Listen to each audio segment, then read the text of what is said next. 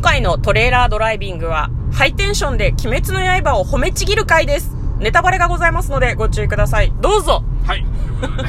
はい。いや、褒めちぎってこう。いや、よかったよ。よかった。よかったよ。うん。そらみんな見るよ。ね。そういえばさ、あの、行った映画館の、ん僕の前の席が、はい結構なおじいちゃん座ってて。あ、おじいちゃんだったよね。おじいちゃんあったうおじ、あれ、おじいちゃんと思ったもんね。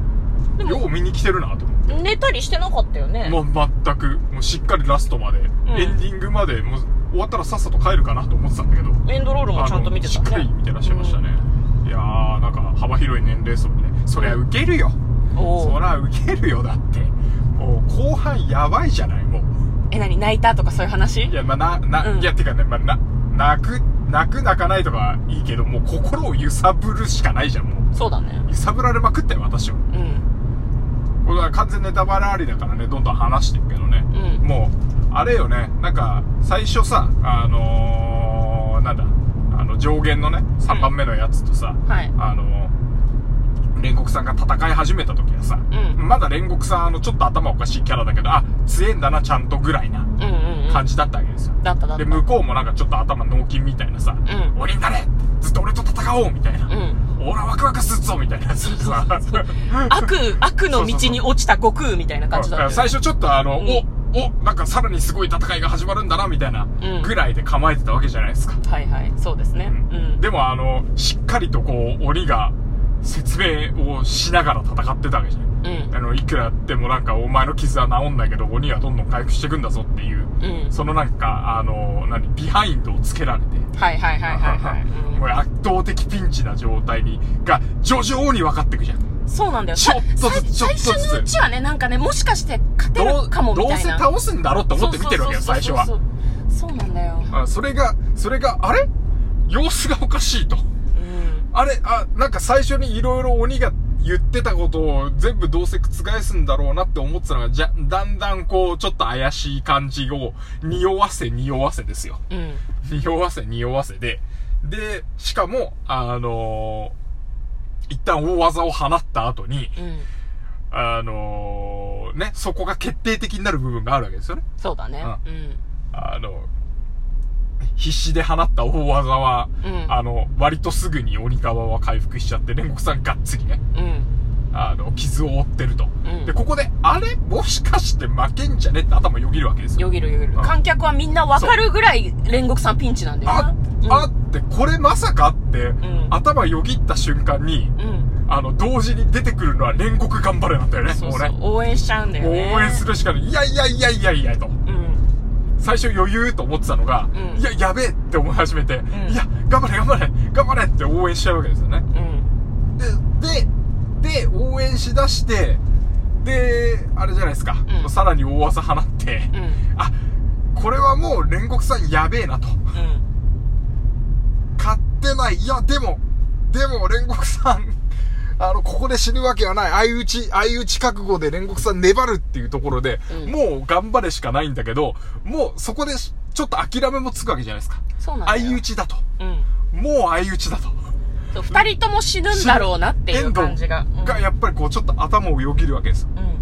うん。そこにね、そこでまさかの逃げられるわけじゃないですか。そうそうなんだよ。日がね、昇ってきてね。登ってきて、んあの、煉獄さん必死にこう、絶対逃がさないっていうやりとりをんやった後、まさかの腕引きちぎって逃げるっていうねそう、。自分の腕を引きちぎって逃げるんですよね。やりやがったな、この野郎っていう悔しさに間髪入れずに、炭治郎が叫んでくれるわけじゃないですか。卑怯者ってね。もうあの、うん我々の代弁者ですよね。そうそうそう。観客はもうみんな炭治郎と一緒に卑怯者ってそうだそうそうだだってもう叫びたいもんっていう。わかる、その悔しさわかるよっていう、もうね、いや、無理よ。うん。うん。あれはなんか、心動かさないで見るの無理よ。よかった。いや、すごかったね。よかっすごかった。よう演出すごいなっていうのと、脚本もすごいなっていう。た。うん。なんかでも、ねあの辺は結構漫画とやっぱり、も、もちろん同じ流れではあるんだけど、映像にするとね、やっぱり、ちょっとこう変わってくるもんなんそうだろうな漫画はね、と思うんだけど。自分のペースとか自分の中にあるさ、その、想像の声とそうだねかまで進んじゃうけど、うん。やっぱりちゃんとね、演出された、うん。あの間と、うん。時間を使って、うん。あの、煉獄がやべえっていう、うん心を揺さぶってくるっていうのが本当にうんすごいね。そうすごいすごかった。いや、気持ちいいよ、これは。そうなんだよな あの、は、話としてはね、なんか悔しいとかいろいろあるんだけどね、うんこんだけこう、心を揺さぶられるっていうのはやっぱ気持ちいいですよね。そう気持ちいいなんかでさらにさその煉獄さんの思いを託された3人が今後どういう風に成長していくのかっていうところまでちょっと気になるやん、気になりますね。うん、しかも鬼がさ煉獄さんを殺したやつが逃げてるじゃん。いつかあいつを誰かがやっつけるんだろうなっていう期待感も、うん。期待感というか願いだよね。そうだね。うん。だからつやってくれっていうね。続けてみるこうなんだろうな。理由しかない映画だったね、うん。いやー、面白かったよ。やばかったよ。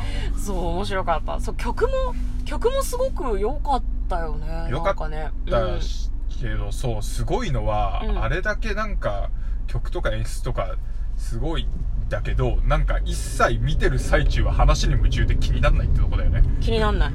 映像が綺麗とか曲がいいとかわからないもうなんか。もう、もう、うん。もう煉獄頑張れだと思そうそう。煉獄煉獄さんって。いう。いやもうだ途中で炭治郎がずっと煉獄さんしか喋ってなかったけど、もう、もう観客と同じ。そう同じシンクロしてるもんね、もうね。そうそうそう煉獄さんって。そう言いたいのはそれだけなんだよね。そう。私たちはか一緒に戦えないし見てるだけだから煉獄さんって言いたいんだよね。そうああれ、あれこそ主人公ですよね。うんうんうん。もうもう、お見てる客さんの代弁者ですよ。気持ちいい映画だその通りだと思う。いやでもなんかねよかったね。よかった。まあなんかなんだろうな。ああいう形でこう映画になっていてすごく良かったなというふうに思いました。本当になんだろう。でもアニメとか映画とかを見て向こうはさそのうん。なんだろう。前前半の今回はおかわり感想編じゃないですか。前半部分で、はい。その漫画は読まずにアニメを見ようかなって言ってたけど、アニメを全部見終わった後で漫画を読んでもうん。いい気がする。なんか。あそうだね。うん。でそういう意味だとね、僕非常にいいですよ。なんか追体験としての漫画。ううん。ん。あの、おかわりの前のね、うん。普通の感想会の時にも言ったけど、うん。では、あの、なんか、ネタバレなしでまず見て、そうだね。うん。で、揺さぶられて、次はこう、揺さぶられるの分かりながら見るわけじゃないですか。でその状態で漫画を読むともうま漫画のキャラたちがあの声優さんの声で喋り出すしそうそうそうそう なんなら煉獄さんが戦ってる時の曲流れるし煉獄さんがお生きになった後は炎流れると思う。頭の中で。うん。ずっと炎って言ってるけど円じゃないよね。円かな。間違えてたら恥ずかしい。うん。あの映画の主題歌が脳内で流れると思いま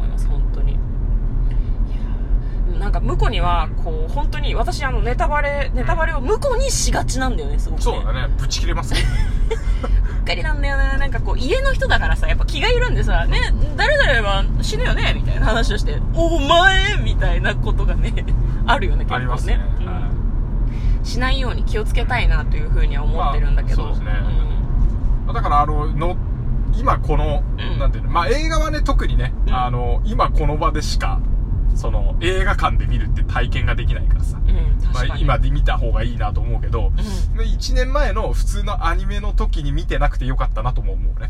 おーおそうなの？うん、でななんかそそこで見ちゃってたら、うん。なんかあのこんなにハイテンションで見れなかった気がするから。ああ続けて見終わった後だからか。